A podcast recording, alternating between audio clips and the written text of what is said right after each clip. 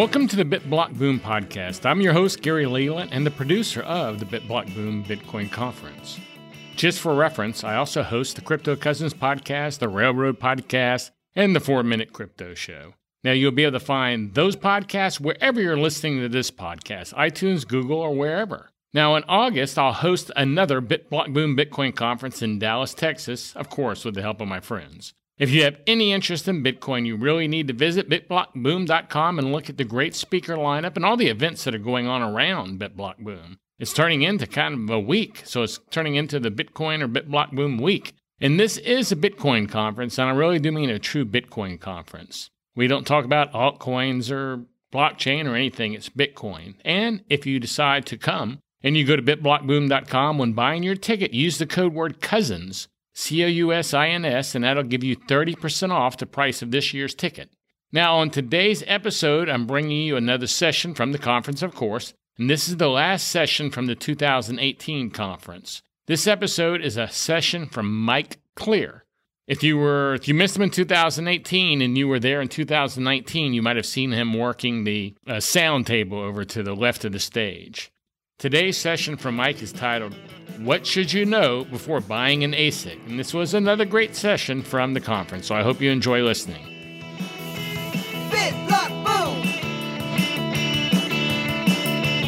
So, I guess in addition to that, let's give uh, Gary and Tony a round of applause for putting all this together.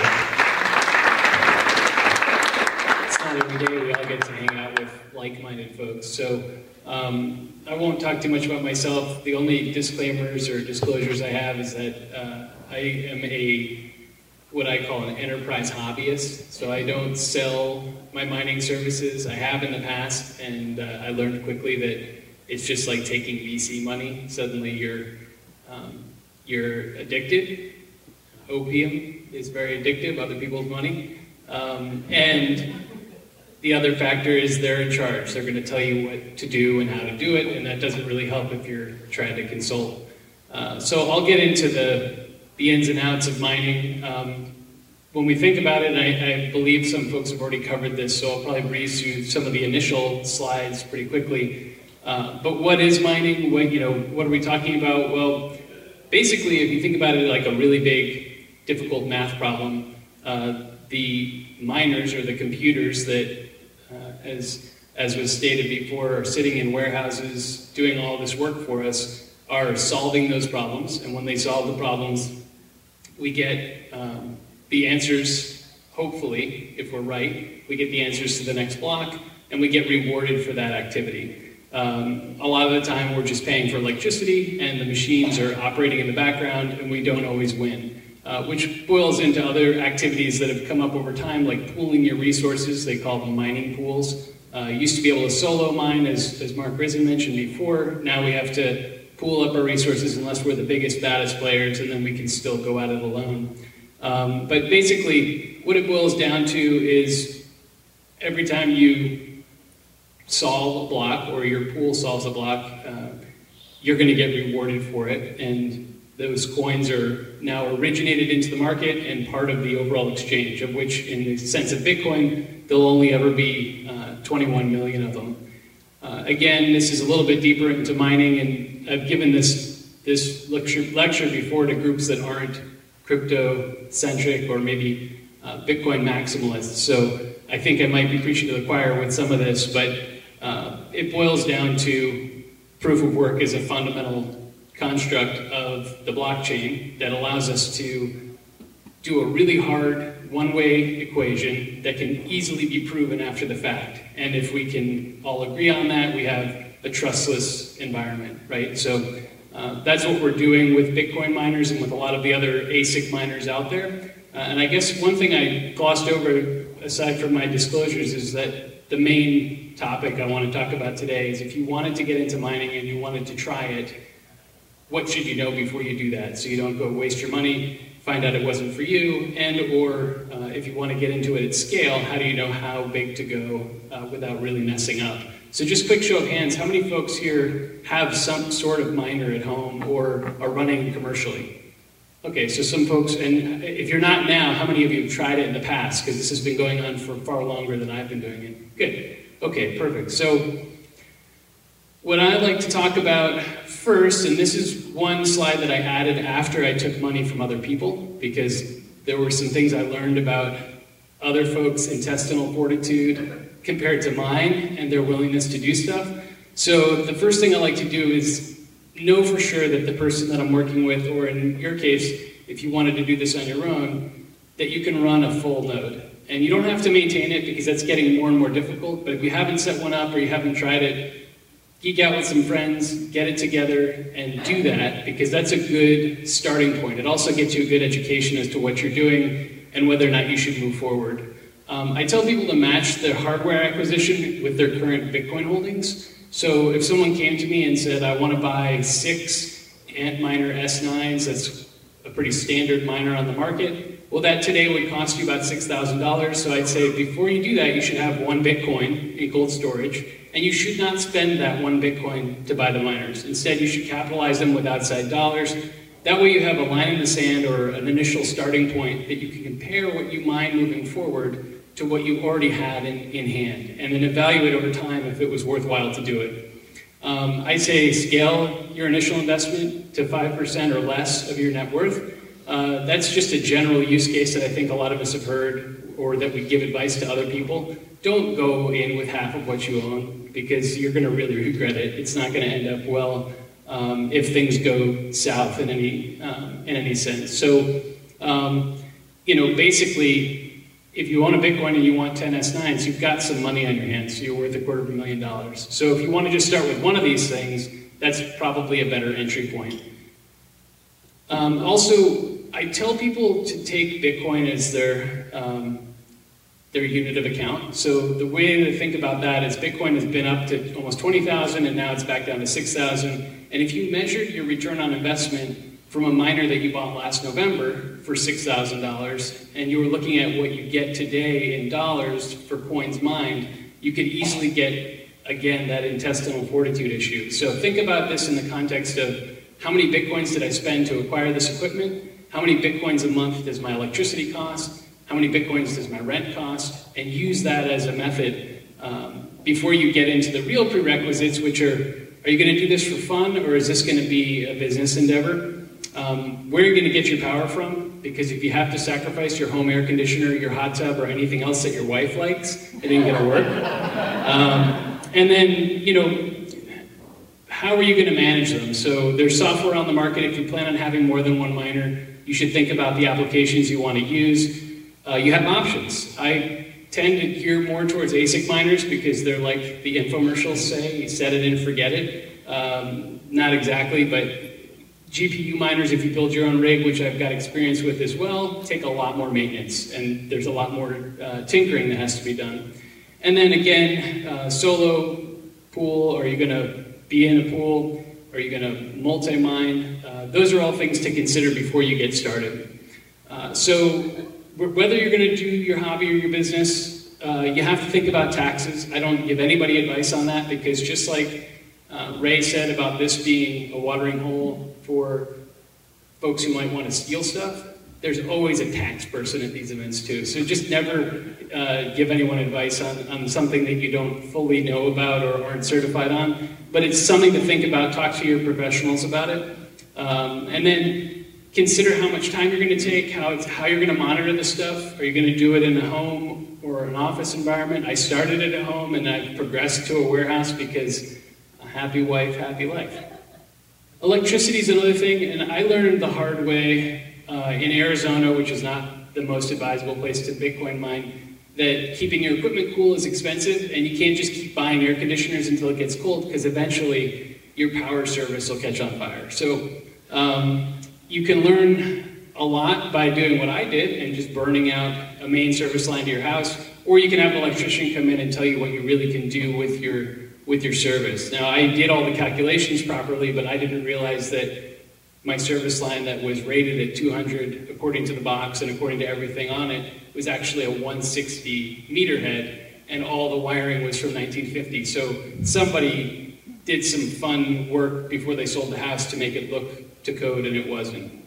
Um, the other big trick is ASIC miners, particularly Bitcoin miners, if you want to mine Bitcoin, really do require 240 volt. You can buy two 120 volt uh, power supplies and sort of rig it to work. But the problem with that is that you build a little bit of a power differential between your power supplies, and then what happens is eventually they have to equalize, and it looks just like lightning striking. I've been in the room when one of my miners did that when I was first starting. Big flash, lots of smoke, and then your, at the time, $6,000 Bitcoin miner is just toast. So don't follow a blog or a wiki on how to make it work with traditional outlets in your house, do it right, and, um, and you'll be happy.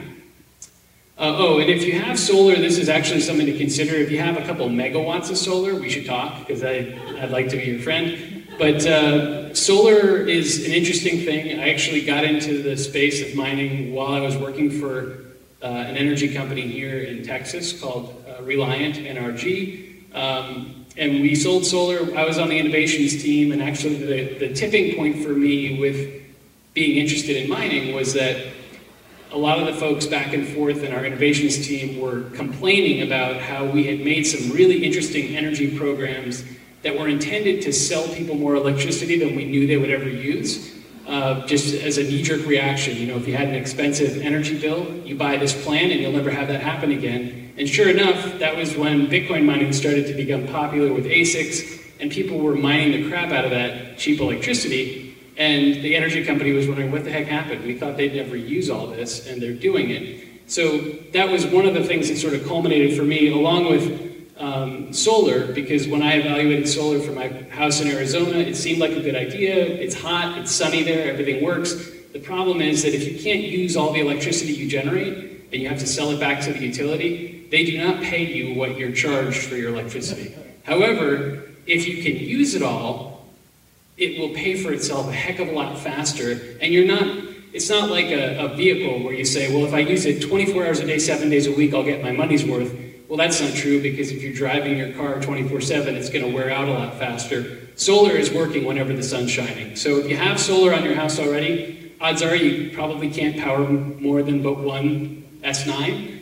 But think about it if you had one miner just as a hobbyist, and every time the sun was shining, you weren't paying for electricity, you've just reduced your cost by half to mine Bitcoin, which is a really interesting proposition for anybody who um, does this as a business.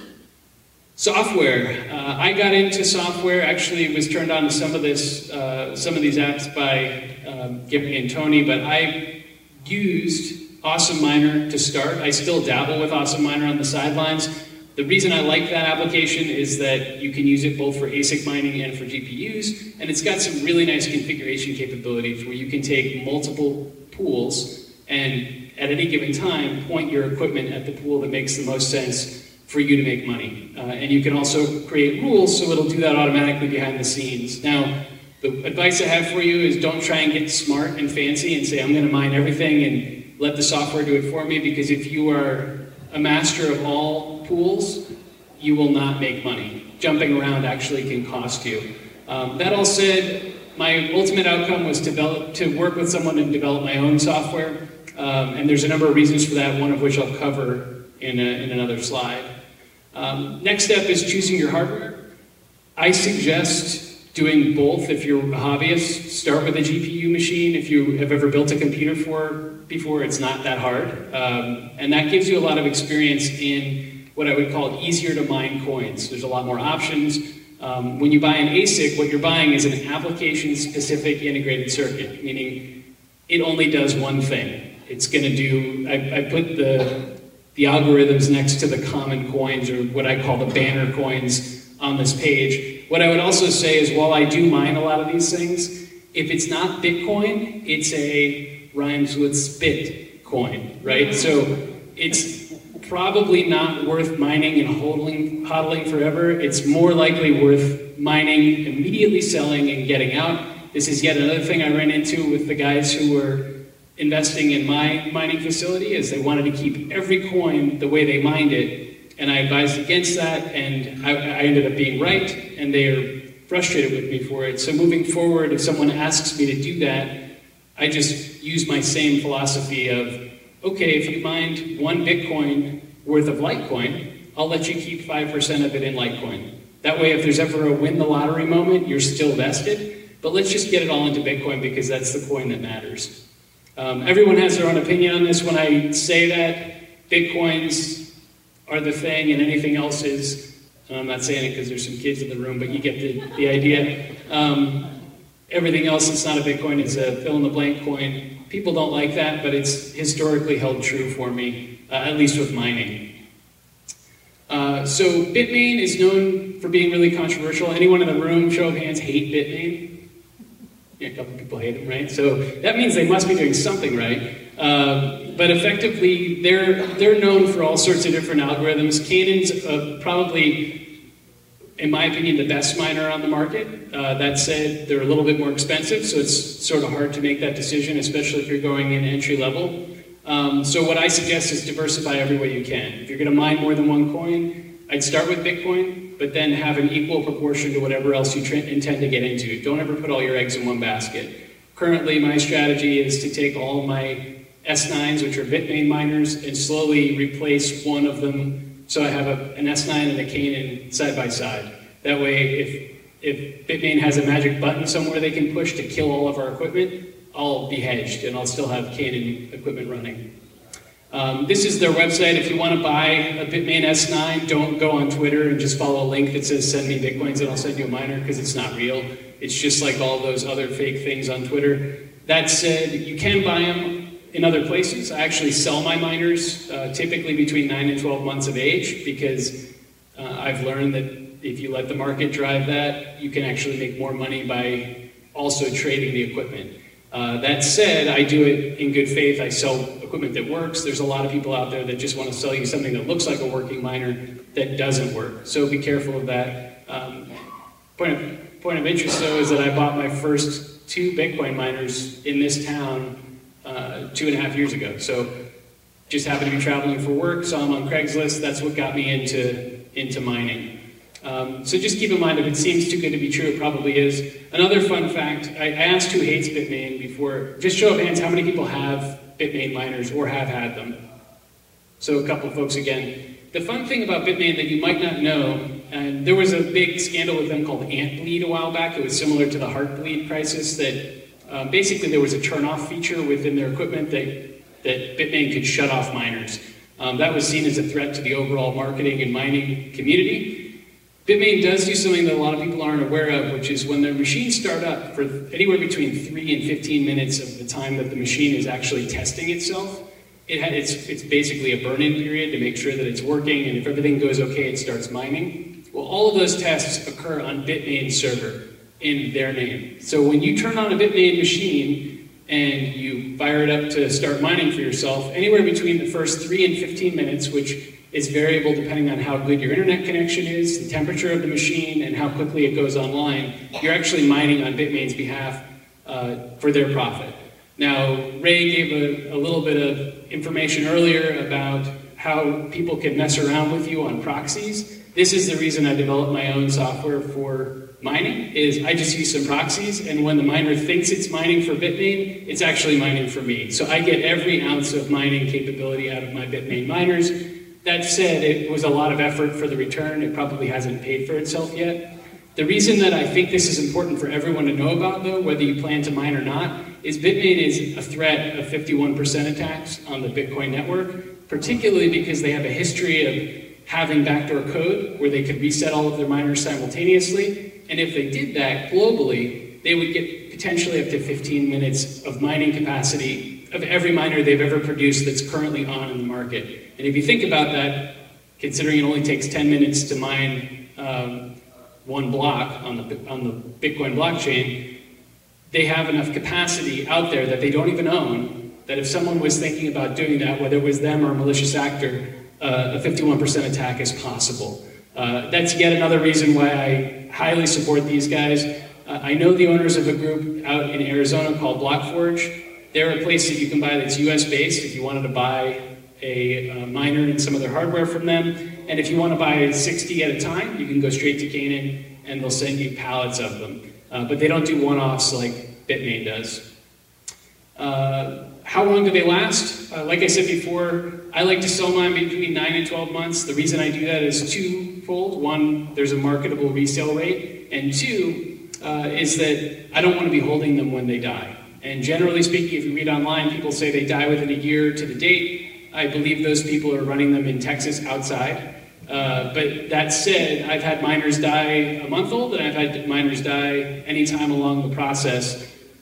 They all have a six month warranty. So if you're willing to suffer the downtime while you send it back to China, they'll fix them for you. And Canaan actually has an offer now where if you have a down miner and you've bought from them, they'll just replace it up front. Uh, I think it's, it's based on a quantity purchase, but every miner you have, you don't have to wait for it to get fixed now.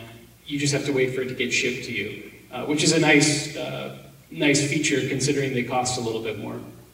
How much will you make? I have absolutely no idea. Uh, not because uh, I don't I don't like to model it. I have data models on it all over my computer, and I run spreadsheets and uh, spend a lot of time on this. But the challenges are obviously that Bitcoin is very volatile. Um, and if you started buying your equipment in November last year, you'd be hating me right now, especially if I told you to do that, because the miners that currently sell for $600 were selling at a spot price of $6,000. Um, and the, the returns don't equate to what you would have paid for them. That said, if you believe that Bitcoin is going to go somewhere, which I think a lot of us in this room believe, otherwise you wouldn't have sat through an entire day and still be here listening to me. Um, it makes sense to participate for three reasons. And the three reasons that I believe uh, that I mine, even on the worst days when I realize that I might be losing money, is number one, you're participating in a decentralized network, and I think that's critically important. If you just want to own Bitcoin, that's cool, but if you believe in the Bitcoin network, you should be participating on every front that you can. And if you're not a developer, this is a place where you can still participate um, and make the network stronger. Uh, the second reason is, like I said before, you can trade the asset of your miner just as well as you can trade the coin. So why not have a little bit of a diversified strategy where the machine that you can later sell for cash is also mining you Bitcoin? The reason that that has a nice implication is because if I buy a computer and I sell a computer, I do that generally in dollars, and effectively, that doesn't get me in weird tax implications that are tied to, say, Bitcoin. When you move around your Bitcoin and do stuff with it transactionally, there are implications that you can avoid by having this asset that should have some level of appreciation or depreciation. And then the third reason is I think if you want to be involved in this, you need to understand it. And part of understanding this model and, and how it works, aside from maybe just hiring a stockbroker to do everything for you, is you need to participate. Uh, so hopefully that, uh, that helps a little and resonates. This is a little bit of my mining timeline. So on the bottom left, I have my first uh, GPU. Um, like, I, like Tony said, I bought one of their Ethan miners because it just was a lot prettier than what I managed to build. Um, and it's, it's so nice and quiet that you don't have to have it um, hidden away where it it, it's a little oven uh, otherwise. Um, those are my first four S9s on the upper left. That was the, the location I had them in when my house almost caught fire uh, in Arizona. And then when I finally went commercial, I sort of went half-ass commercial. And the reason for that was I couldn't afford the racks because I put all my money into equipment. So I built my own racks, uh, which had air intake filters as well as um, 30,000 CFM outputs so they could uh, they can heat in, in the space that they're in. They heat a 22,000 square foot warehouse. Never have to turn the heat on in there. And in the summertime, we just have to evacuate as much air as possible.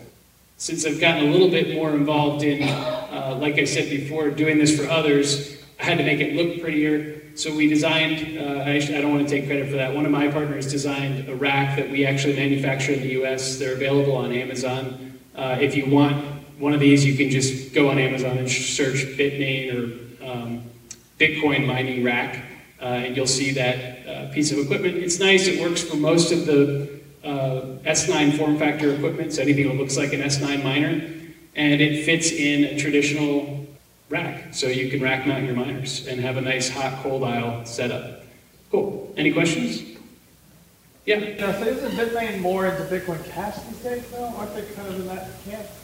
They are, um, at least politically, but it's the same algorithm. So um, while they own or are participating in the Bitcoin.com and um, try to steer people towards putting their resources into the Bitcoin cash mining uh, realm, you don't have to do what, what they tell you to do. So um, it is another reason maybe not to like them. uh, in that I believe they're part of manipulating, uh, steering folks towards Bcash. Uh, one of the clear things that they did since I started, when I first started, you could buy with them on using dollars or Bitcoin. Now you can only buy from them using Bcash. Um, and that's, I think, the only commercial effort globally to drive up the transaction volume on the Bcash network is Bitmain sales. Um, but to answer your question, yes, they, they're involved. The thing that's straight out of a James Bond movie is if China decided to nationalize them, they could take control of a pretty good chunk. Yeah, which is why in the last 30 days they moved all of their mining uh, HQ to the US. So they're, they've got a weird diversified strategy now where they have Bitmain US and Bitmain China. Um, and part of their problem is that they're being asked to move a lot of the stuff out of China, which I think is totally stupid from the Chinese perspective. They could own this space. Um, and they still could if they nationalize, given where Bitmain is and the fact that they're manufacturing over there. Uh, but the owners and the operators, I believe, are have keen awareness that national, you know, if they get nationalized, it would potentially hurt the, the global network, but more so it would hurt them financially. So they're just diversifying to prevent communism from hurting them, or whatever we want to call the, the Chinese setup over there. Um, but that said, I think that every government, China or the United States, is is going to feel threatened by this, and China's just um, reacted more viscerally than anyone else so far. Uh, we'll see how, how it pans out when, you know, groups like this or, are 10,000 people meeting to talk about it, uh, because the government right now is just more preoccupied with, with the big criminals that are, that are getting us, i.e. corporations or, or other players out there. But Bitcoin, I think, is going to become a clear and present danger for them, and we'll see some reactions accordingly. Any other questions? Go ahead. Do you have an exit strategy? And also, what do you think of POS? Um, so I, I didn't repeat Ray's question, but I'll do it. Do I have an exit strategy, and what do I think of POS? I guess my exit strategy historically has just played itself out. So one of the things that I, like I said, I, I do is I sell my miners as I use them, and so a lot of folks would say, well, that doesn't really constitute an exit strategy, but the way it's panned out for me is because of market volatility and because as soon as I receive a miner and put it into commission, I list it for sale. Um, my miners have typically sold before I've tried to get rid of them. And so my current flow is that I'll keep a miner for anywhere between 90 and 120 days, and then I'll actually get ejected out of it because the marketplace will drive a sale to me that, that typically equates to I get rid of a miner that I've been actively using and I can turn around and buy two more. Um, and the only limit that I have that's prevented me from getting greedy in that space is power. So um, for me to capitalize more power, I need to come up with about three quarters of a million dollars to convince the utility to work with me the way I want to. And I just don't have the scale to do that, nor do I want to do it with someone else's money. So my size and, and scope has, has left me pretty flexible. Uh, I'd say if that hadn't happened, I would just probably mine until either the equipment stopped working or until I got tired of it, which I think is what happened to most people who started with the original Bitmain equipment. Some of the hands that went up in this room probably bought an S7 or an earlier miner, and as soon as either their wife was like, it's so hot in here, we got to quit doing this, or it broke, they were like, well, I did that, I'm done. But I've, I've oddly enough found a way to perpetuate it that, that works out. So one of the allegations against um, Butterfly Labs, when one of the very earliest miners who came out with selling machines to the public, was that they were pre-mining uh, and then selling used machines. And I've heard that recently again, an allegation I think against Bitmain. Is that something that you, you've ever seen evidence of, that the machines you receive are not very new?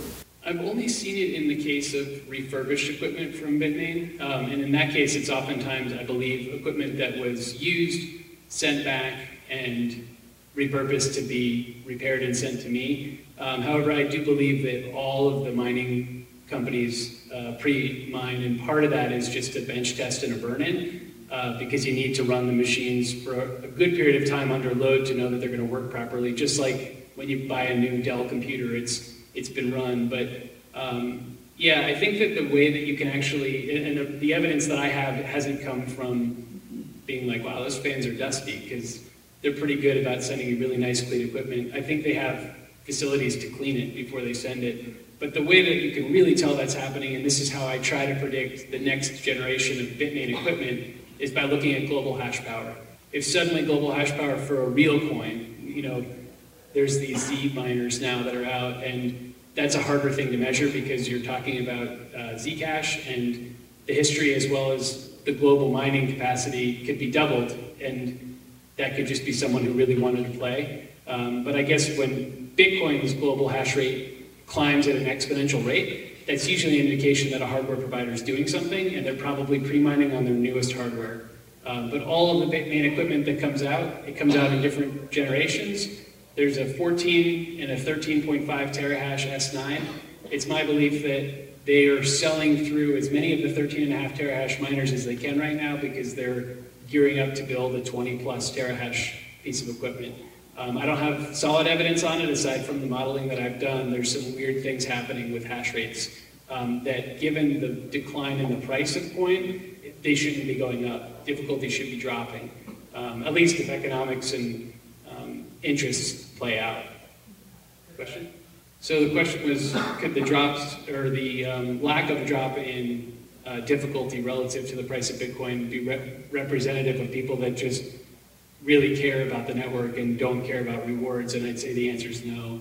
Um, the only factor that I could, and I, I paraphrase what you said, so I apologize if I if it sounds like I took it out of context. But I think that any any person, hobbyist or business, unless truly motivated by you know animal spirits, um, is is uh, otherwise you know driven to do something. It's either because there's a gun to their head or they're going to get paid. Um, if I if mining were to cost me uh, any more than I could potentially make from it, I wouldn't do it. So I don't believe others would either. I think the only other factor that you could attribute to it is that at the cheapest that I buy electricity, it's a little under four cents a kilowatt hour.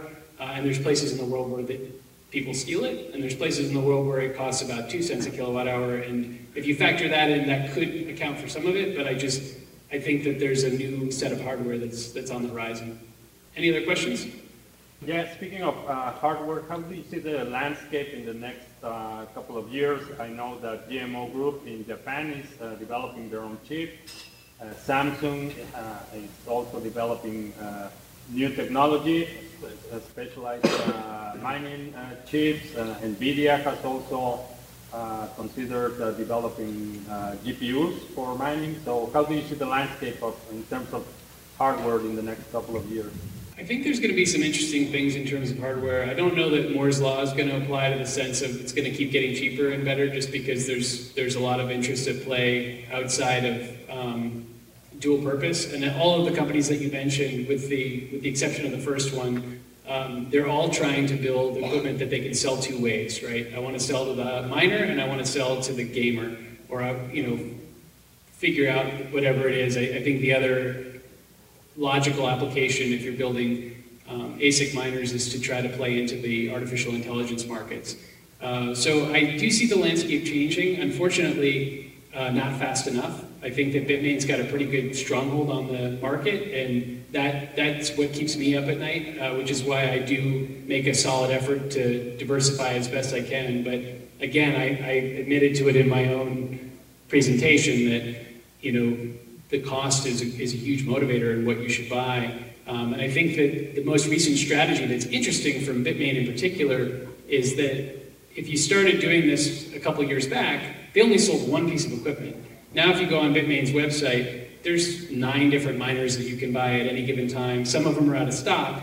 But I think one of the reasons they did that was not so much because they can make a killing pre-mining Sia coin, but instead it distracts the user from potentially shifting and buying something else because they can burn up your resources on S coins um, before you turn back and buy more uh, Bitcoin mining equipment. So I'd love to see a competitive player come in with hardware that rivals Bitmain's equipment. The, the closest I've seen so far is Canaan, um, but also has a rival price. And that's going to be really hard to do. Uh, one other thing I'll mention, and I said this before, of, of allocating your capital properly when you buy these is, you know, if you wanted to buy six S9s, you should have a Bitcoin in, in your wallet, right? Because they cost $600 right now. So 10 of them would be 6,000, a Bitcoin's roughly 6,000.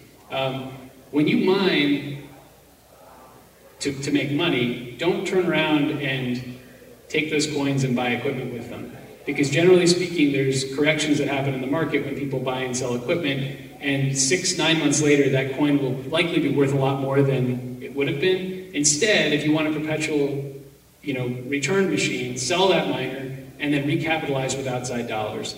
Um, just like there was a talk today about everybody's a scammer, um, one of the reasons that I think Bitmain does so well is that they convince us to mine really profitably, and then they convince us to do it again and again and again, and we never get out uh, the upside. So if you can, if you want to keep going with your mining operation, that's great. Just don't forfeit your coins before they've appreciated, particularly Bitcoin. I don't. I, I see zero reason to part with a Bitcoin, um, probably in, in my lifetime, uh, aside from someone forces you to pay with it. So you take your dollars, you convert them to Bitcoin, and you buy it. Just like if I go to Switzerland, I have to buy francs to uh, to participate. But don't take your your hard-earned bitcoins and spend them. It's of, of my early experience. If I go back and run the math, um, it was stupid to do that, and that's that's been a hard learned lesson for me looking back.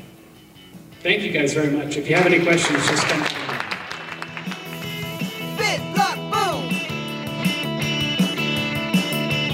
Hey, I hope you enjoyed this episode. If you want to find out more about Mike, I've recorded an interview with him on the Crypto Cousins podcast. You may want to listen to that interview. If you've enjoyed this episode, please consider subscribing or share the BitBlock Boom podcast with your friends. It'd be great if you'd give the show a five star review on iTunes or whatever app you're using to listen. On the next episode of the BitBlock Boom podcast, we'll be starting out with the 2019 event. And the first speaker at 2019 was Saifedean Ammous.